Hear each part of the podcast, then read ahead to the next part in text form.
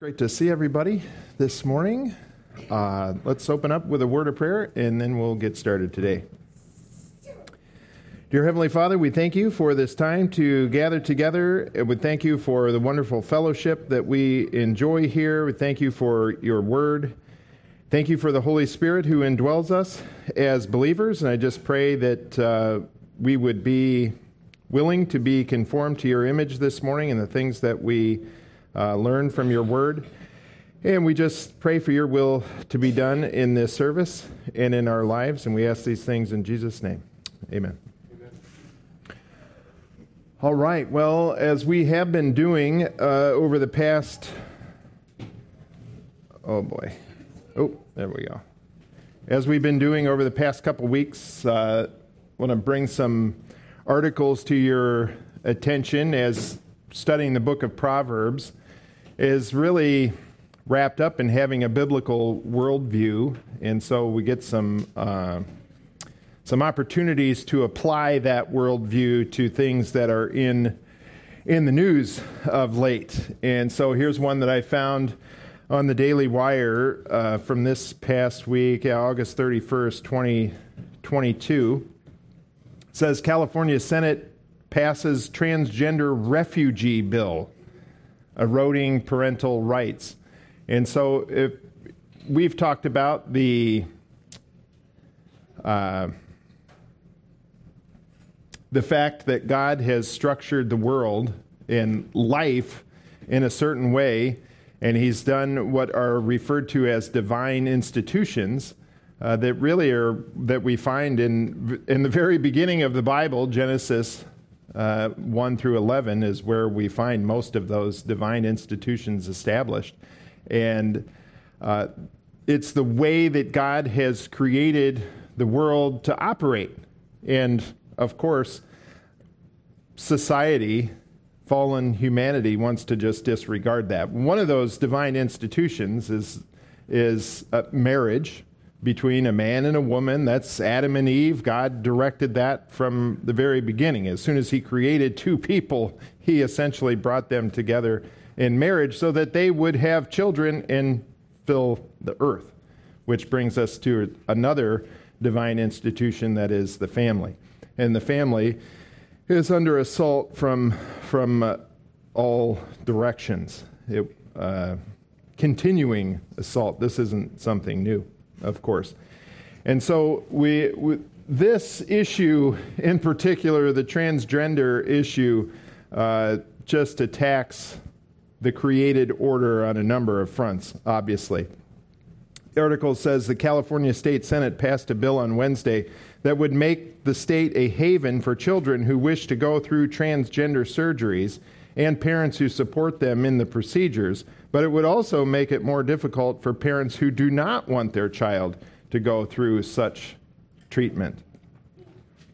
Uh, and then it talks about how the bill was introduced and gives some, some other quotes. The, the bill states that a California court could have temporary emergency jurisdiction if the child is present in this state and the child has been abandoned, or it is necessary in an emergency to protect the child because the child or a sibling or parent of the child is subjected to or threatened with mistreatment or abuse, but also because the child has been unable to obtain gender affirming health care or gender affirming mental care. So, in other words, if the child wants to uh, goeth the child, someone under the age of 18, desires to go through this uh, surgery procedure to transform, permanently transform them, uh, they can just walk across the border into the state of California, and suddenly they have,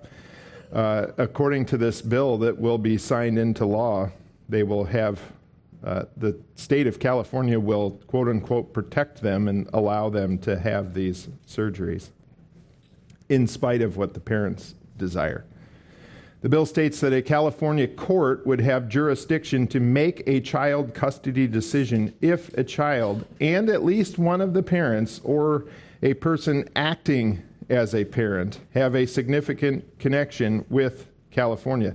The bill notes that this connection requirement can be met if the child is in California for the purpose of obtaining gender affirming health care or gender affirming mental health care. So if they just go to the state uh, and they have a parent or someone acting as a parent, but wait, there's more.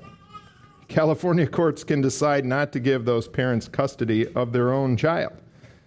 California courts can decide that child is better off going into foster care because those parents in that other state won't agree to gender affirming care. So if the child is there and the state determines that their, their parents are wrong and they're denying this care, quote unquote, care to the person, uh, they can make a decision and put the child into foster care and then give them the, the surgery that they're seeking. So, as I mentioned, there's just a number of issues that are in this whole transgender uh, a, uh, issue that are at play that are contrary to what the Bible says. The Bible says that God created people, male and female. He created males and females in the image of God, and there's it's a binary choice. There's either one or the other.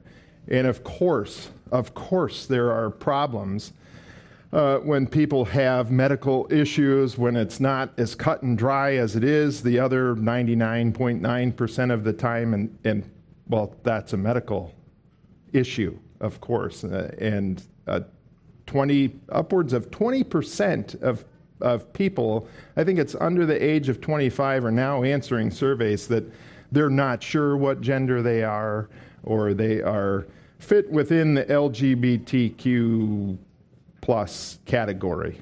20%. I mean, it, 20% of people aren't born in a way that they're not sure which gender they are, obviously, by, uh, which is obvious by looking at them. So this is, this is clearly becoming, becoming an issue. And, and this in transgenderism or uh, it used to be called gender dysphoria, it still is called that, is not something new. What's new is 20% of people having this mental, what used to be classified as a mental issue. And it's a real, it's a real problem. It's a real thing that used to be treated. And now it's being treated with saying, oh, your mental problem that you have is, is that's your right to have that mental problem. So as a 15 year old, a 12 year old, some places even younger than that, sure, have these irreparable surgeries, take these drugs, and, and, uh, and it's all going to work out for the good. And just a, just a real a real problem. But there's also some good news that comes uh, from this article. Federal Appeals Court rejects transgender mandate. Uh, and this is from the Bi- Biblical Recorder. Is that what it is? Biblical Recorder. It's not showing up on my screen here. August 30th, 2022, the Biden administration uh, received another setback from a federal court, this time at the appellate level, in its effort to institute transgender rights, even at the expense of freedom of conscience. conscience. The U.S. Fifth Circuit Court of Appeals in New Orleans blocked August 26th a Department of Health and Human Services rule. That's a whole nother issue uh, that require doctors and hospitals to perform gender transition procedures as well as abortions. That's one I haven't even hadn't heard of before, but apparently the Department of Health and Human Services has mandated that hospitals must perform these surgeries for people. The unanimous opinion by a three judge panel upheld a 2021 permanent injunction by a federal court in Texas that barred enforcement of the regulation an action also taken by a federal judge in North Dakota. The Biden administration's support for transgender rights experienced another court defeat in July when a federal judge in Tennessee blocked enforcement of guidelines from the Department of Education and Equal Employment Opportunity Commission Well, they are being legally challenged by 20 states. Those rules mandated schools must permit students to use the restroom and locker rooms as well as to compete on sports teams of their gender identity, of their biological sex, rather than uh, how they were born. Whoa. Uh, so, some things that are happening out there that, unless you're just totally engaged with what's going on, you may not even realize that these things are happening. The Department of Education mandated that schools must allow boys to compete on girls' teams and boys to use girls' locker rooms if they identify that way. But thankfully, uh, some of these courts have have struck these things down, at least at this point. Anyway, so there, there's some information to keep in mind as we uh, go to the voting booth here in uh, November of this year. You know, what, what sort of candidates are supporting these issues and who is not supporting them, who is against them?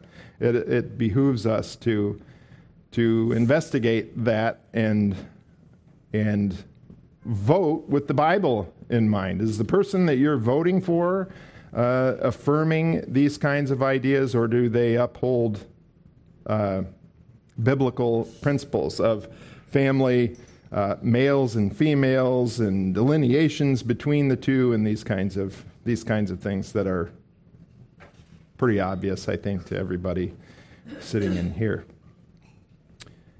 And on a completely different note, we'll finish up with this one from the Times of Israel, uh, dated August 30th, 2022. Russian Jewish politician sentenced to jail for comparing Stalin to Hitler. I mean, okay, this happened in Russia, but, and I apologize for the ads on the screen if something inappropriate comes up. Uh, I can't scroll on the iPad, unfortunately. Uh, a Moscow court on Tuesday handed a 15 day prison sentence. So it's just 15 days, so, you know, it's, it's fine. Uh, a Moscow court on Tuesday handed a 15 day prison sentence to a liberal Jewish politician who drew parallels between Soviet dictator Joseph Stalin's regime and Nazi Germany. Leonid Gozman, 72, was sentenced for a 2020 Facebook post. I mean, I mean, just it would be funny if it weren't so horrendous. Sentenced to jail for a Facebook post in which he mocked the Russian legisla- legislation that banned likening the Soviet Union to Nazi Germany, saying, quote, it's wrong to put an equal mark between them, Stalin and Hitler. Hitler was an absolute evil, and Stalin even worse, is what uh, the Facebook post was. And he's absolutely true. St- Stalin. Uh, uh, Hitler wishes he would have been able to murder as many people as Stalin did. It, it, uh, and the reason why they murdered so many people is because that well they're they're of the same mindset. Uh, the the Nazis are are not were not the right wing of Germany. That is an absolutely ridiculous statement. Uh, the Nazis, the socialist, is right in the name of the Nazi party. So when Democrats, for example, uh, apply the Nazi moniker to people on the right of the political spectrum, that is that's complete foolishness. Uh, on Tuesday, Moscow's Tversky District Court ruled that Gozman's uh, remark violated the law. Uh, and so that just uh, is very interesting. The man basically states the truth in a Facebook post and he goes to jail for 15 days. He is a dual citizen of Israel and uh, Russia. And the move, he's also under investigation for not declaring his Israeli citizenship in time and this kind of thing. Uh, the move against the dual national Gozman uh, comes as Russian authorities have also cracked down on the operations of the Jewish Agency, the quasi governmental body which facilitates and encourages Jewish immigration to Israel. The moves against the organization have raised grave concerns among Russia's Jewish population amid speculation that Moscow is making moves against Jerusalem's interests due to Israel's limited support for Ukraine, which remains under Russian assault. So the Russians are mad at the Israelis because they're sort of limited uh, support of Ukraine, so they're going after this man for a 2020 Facebook post coming to a uh, court of law near you some sometime if things continue on the path that we are going. The courts in America probably will not uh, do anything much different. I, I have the feeling that they would already like to do that. Instead, you're just put into Facebook jail and not allowed to post things for a little while if you post things that they, that they don't like. However, in other places of the world, you can go to jail for those kinds of things. So may the Lord help us uh, to be stayed upon His word in these times that we're living. Help us to be courageous. Which brings us to the book of Proverbs, which is a wonderful book of the Bible to go to to learn how to live the way that God wants us to live. We've entitled this How to Act Like a Christian because these truths apply to us today exactly the same way that they did for the nation of Israel. The, the book of Proverbs, as we saw uh, last time in some of our introductory material is very different than other books of the Old Testament and the New Testament in particular, as it is as it has to do very specifically with your daily life. That makes it very different than the rest of the Old Testament that was dealing primarily with the nation as a whole, uh, how their leadership would Uh, is supposed to act and how they failed and these kinds of these kinds of national issues. Well, the book of Proverbs just gets right to the heart of the matter with with us as individuals, with humans as individuals, and it's directed, of course, primarily to believers. And so today we'll actually get more into the text. We've looked at Proverbs 1, verses 1 through 7 already kind of as in an overview fashion, just to, to because it lays the groundwork for what the rest of the book is actually about. It serves as an introduction, but there's also some material in the language that is very applicable to us and shows us how to have a biblical worldview. That's what, that's what this book is really all about.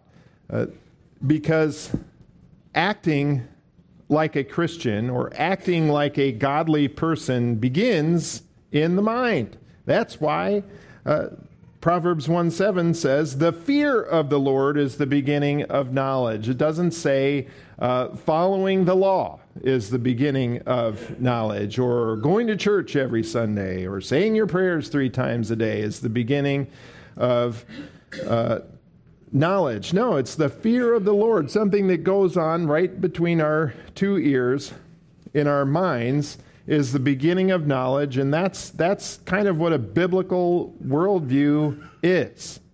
Is having knowledge from God and then acting wisely is putting those things into practice. It's not just uh, it's not just having the knowledge, but it's also putting them into practice. Uh, and it is not possible, it is not possible to act like a Christian without a biblical worldview. It's impossible to act like a Christian if you don't think like a Christian. And that's what having a biblical worldview is really all about. So this this book, of course, is is completely concerned with sanctification, the, the second tense or the present tense of our salvation. It's not telling us how to have our sins forgiven forever, it's telling us how to live in a way that pleases God. And that's as individuals, not just a nation. That's what most of the Old Testament is about how Israel was supposed to please God as a nation. This one gets right to right to the individual. So we've seen the, pro, the, the title of the book comes from the first word, Proverbs. Uh, the author primarily is Solomon, the son of David.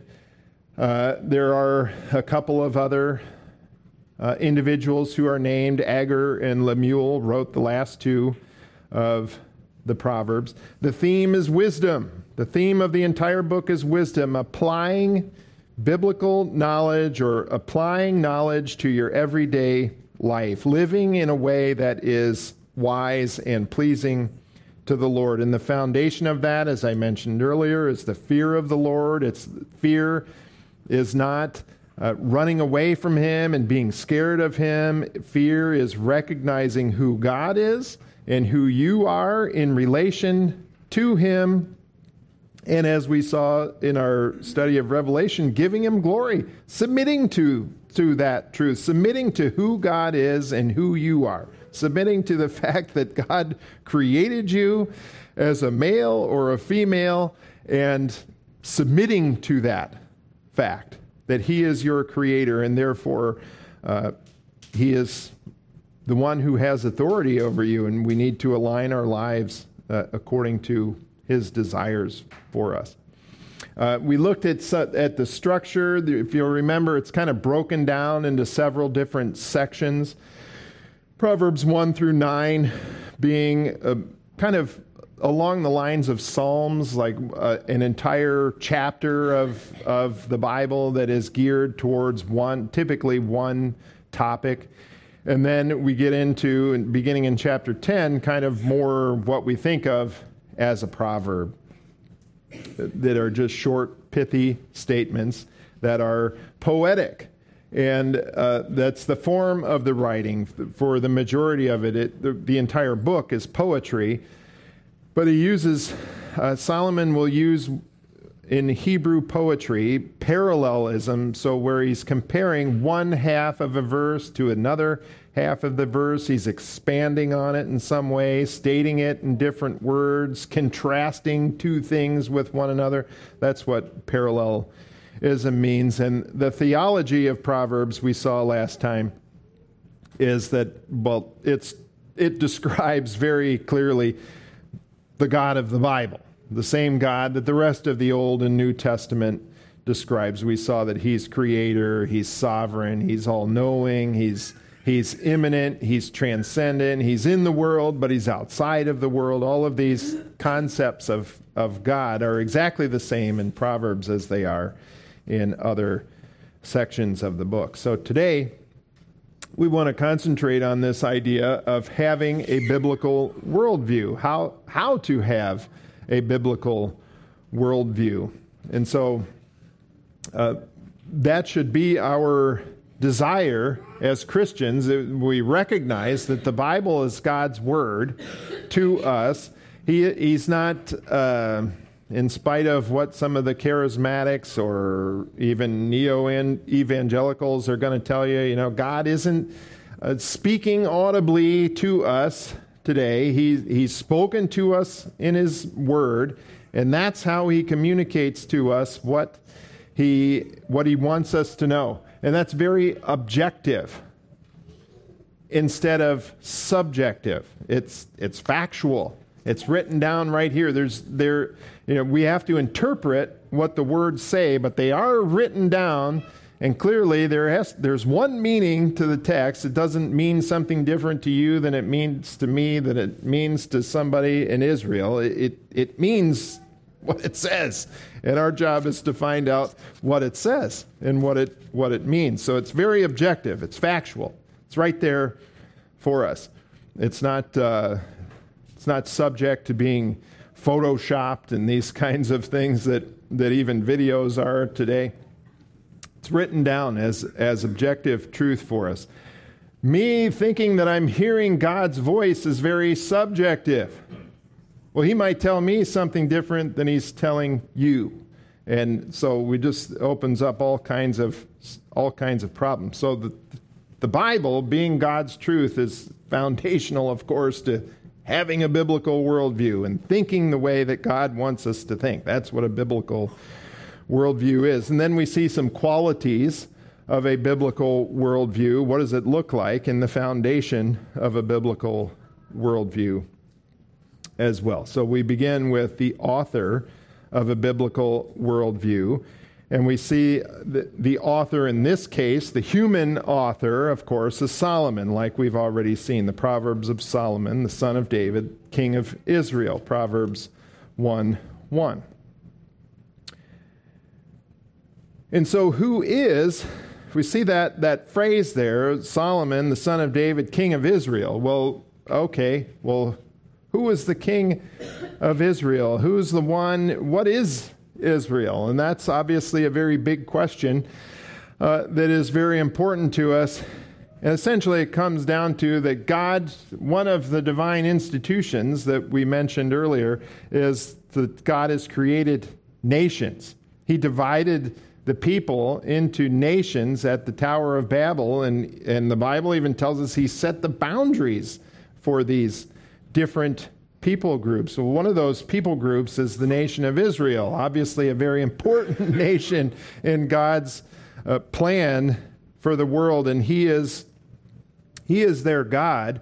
And as we see in the fact that God revealed this wisdom to Solomon, and that the Bible tells us that that this is God's word to us. He, in essence, is the author of these texts. He inspires the human authors to write them, but in essence, he is the author. And, and who is the God of Israel? Well, he is the eternal God, according to Exodus 3:14. He is the one that uh, Moses met and, got, in the burning bush, Exodus 3:14, God reveals to Moses what he should uh, tell the people. Well, who should I say is sending me to them? If you remember the story of Moses, the one who is going to be the one who leads Israel out of captivity from the Egyptians. God said to Moses, Exodus 3:14, "I am who I am." That's the the Hebrew term Yahweh essentially. We're not exactly sure how to pronounce that uh, Hebrew word. But I am who I am. And he said, Thus you shall say to the sons of Israel, I am has sent me to you. And that, that's a term that really indicates that God is eternal, that he's, that he's always existed. That's the God of Israel, the eternal God. And he's also the creator. Genesis 1 1, the very first uh, phrase of the Bible, reveals this to us. In the beginning, God created the heavens and the earth. He created all things that, that we see and all things that we don't see in this world.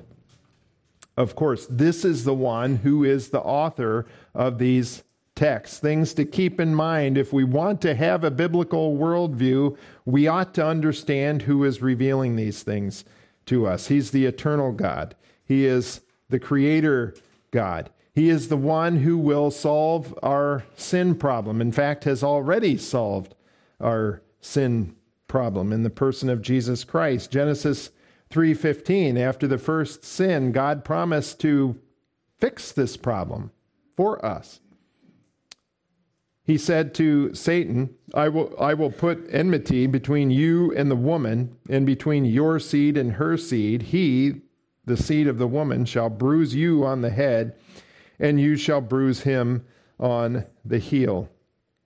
Kind of the first, uh, I don't know if vague is the right word, but first promise that God is going to solve the problem of evil, and he's going to do it through a human being who is going to eventually be born of this woman. And so, on, a, on an eternal scale, God has solved the problem of sin in the person of Jesus Christ, this seed of the woman.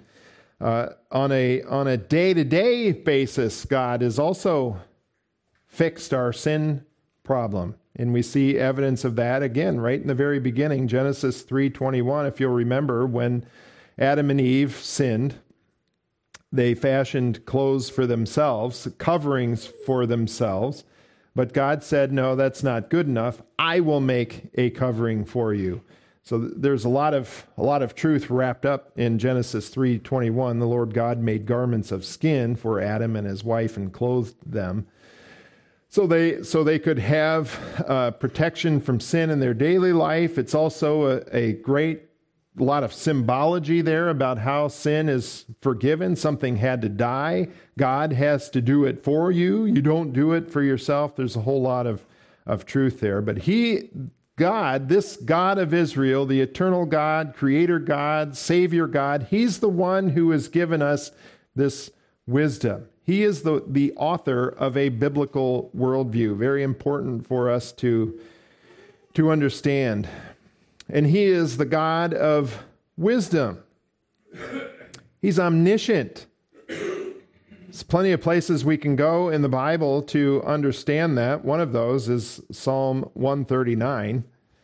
Psalm 139 1 O Lord, you have searched me and known me. You know when I sit down and when I rise up. You understand my thought from afar. You scrutinize my path and my lying down and are intimately acquainted with all my ways. Even before there is a word on my tongue, behold, O Lord, you know it all. This is the one with whom we are having to deal with. He knows what we're thinking before we, we think it. He is omniscient. He knows everything that is going on in the world, past, present, and future. He knows all of the possibilities of things that could happen uh, in this world. And He is the one who gave this wisdom to Solomon uh, when he asked for it. 1 Kings 3:10 It was pleasing in the sight of the Lord that Solomon had asked this thing, asked for uh, wisdom. And because you asked for wisdom, God essentially says in these verses that uh, I'm going, I'm going to give you the wisdom to be able to rule over the people, but I'm also going to give you uh, riches and honor and and these things that you that you did not ask for as a as a fringe benefit, if you will. And so not only is he the eternal God, creator God, savior God, he's the all-knowing God. This is the one who is giving us this information in the scriptures. And so again, what ought we to think of these things. He's the God of truth and righteousness. Uh, and this, of course, is true in the Old and New Testament, but uh, he's giving us this truth. And, and when he gives us his truth, he's giving us himself. His very, his very person is wrapped up in this truth. John 14, 6, Jesus said to him, I am the way and the truth and the life. No one comes to the Father but through me. And so no one can come to a biblical worldview outside of what is in the Bible, of course, the same way that we can't come to God the Father through any other means other than Jesus Christ. That's the reality of the situation, as as hard of a truth as that may be for some people to swallow. Uh, good quote unquote good Jews or good Muslims or good Hindus or good anything else is not a pathway to God the Father. Jesus Christ and faith in what he did for us on the cross is the only way to him. And he is the one who has authored these truths. 2 Timothy 3:16 Paul said all scripture is inspired by God and profitable for teaching, for reproof, for correction, for training in righteousness, so that the man of God may be adequate, equipped for every good work. It almost seems like Paul was studying the book of Proverbs in his daily devotions before he wrote this section of uh, this letter to Timothy. But all scripture is inspired by God and is fit for us to uh, so that we can have a biblical worldview and then put it into practice. That's what Paul is, is saying there. So, this is the one who is the author. The, the very first step of having a biblical worldview is understanding who the author of the Bible is. And in essence, it is God. God has, has allowed these things to be written by human authors and recorded and kept for us so that we can know how to please Him. And so, quickly, the qualities of a biblical worldview we see in verses 2 through 6.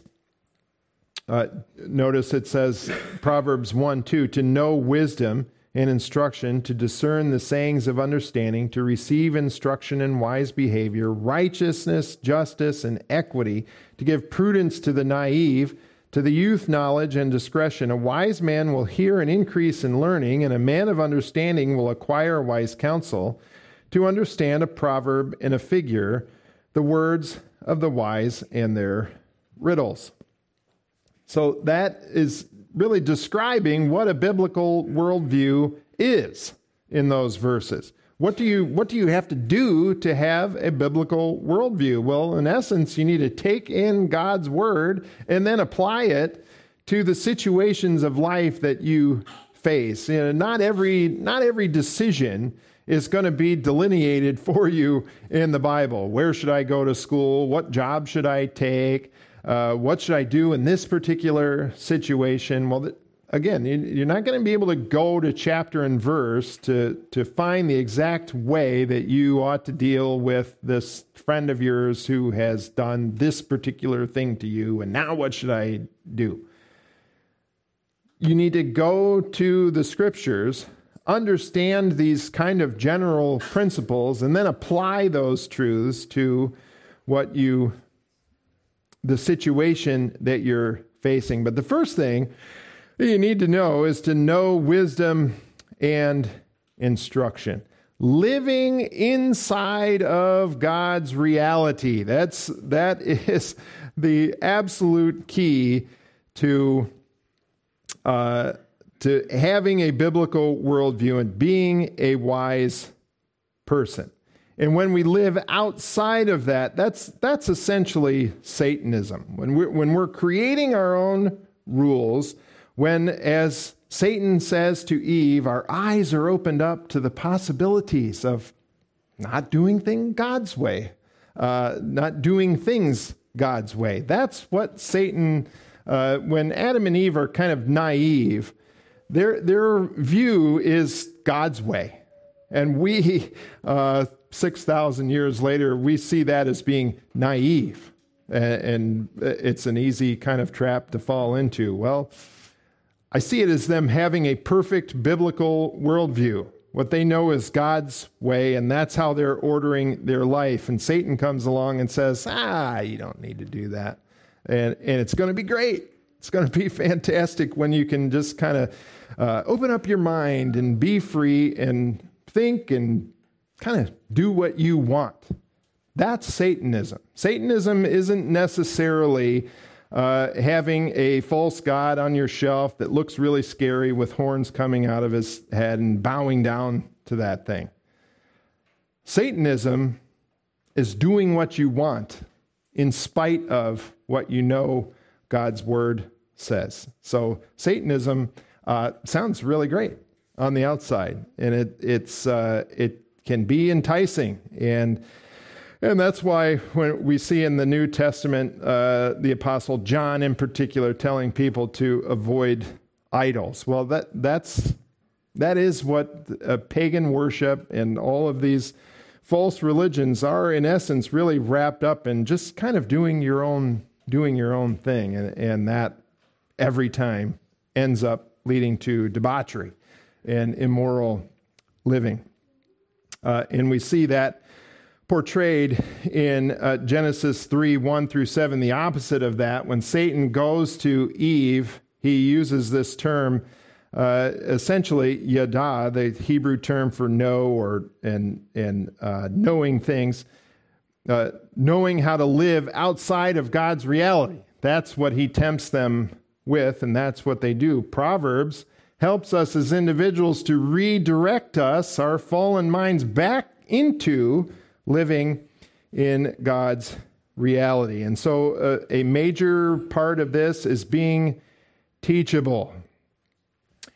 And how about we leave it right there? As much as I want to get to these topics of righteousness, justice, and equity, that's going to be our cliffhanger. That'll be the one to get you to come back next week because there, if there are three terms in, in uh, contemporary society that are less understood in terms of what the Bible says, uh, I'm not sure what they are righteousness, justice, and equity. Man, I want to give you my quote, but I'm not going to do it. I'm just going to wait until next week, so you'll have to come back for that as we continue our study of a biblical worldview according to God's way. Let's go to Him in prayer. Dear Heavenly Father, we thank you for this time to look into your word. We thank you so much for the book of Proverbs that is so uh, relevant to us Today, we can see so much about who you are and how you want us to live in this book that is so re- easy to read and comprehend. And we just thank you. We thank you for that because uh, a lot of times we need simple things as fallen people. And your answers are, are easy a lot of times. They may not be easy to put into practice uh, but they're easy to understand. And I just pray that you would help us to be willing to submit our lives to the truths that we find in your word, even though it may uh, be difficult in practice to do. We thank you for, for making it easy for us to understand. And I just pray that your Holy Spirit would help us to be conformed to your image each day. We pray in Jesus' name. Amen.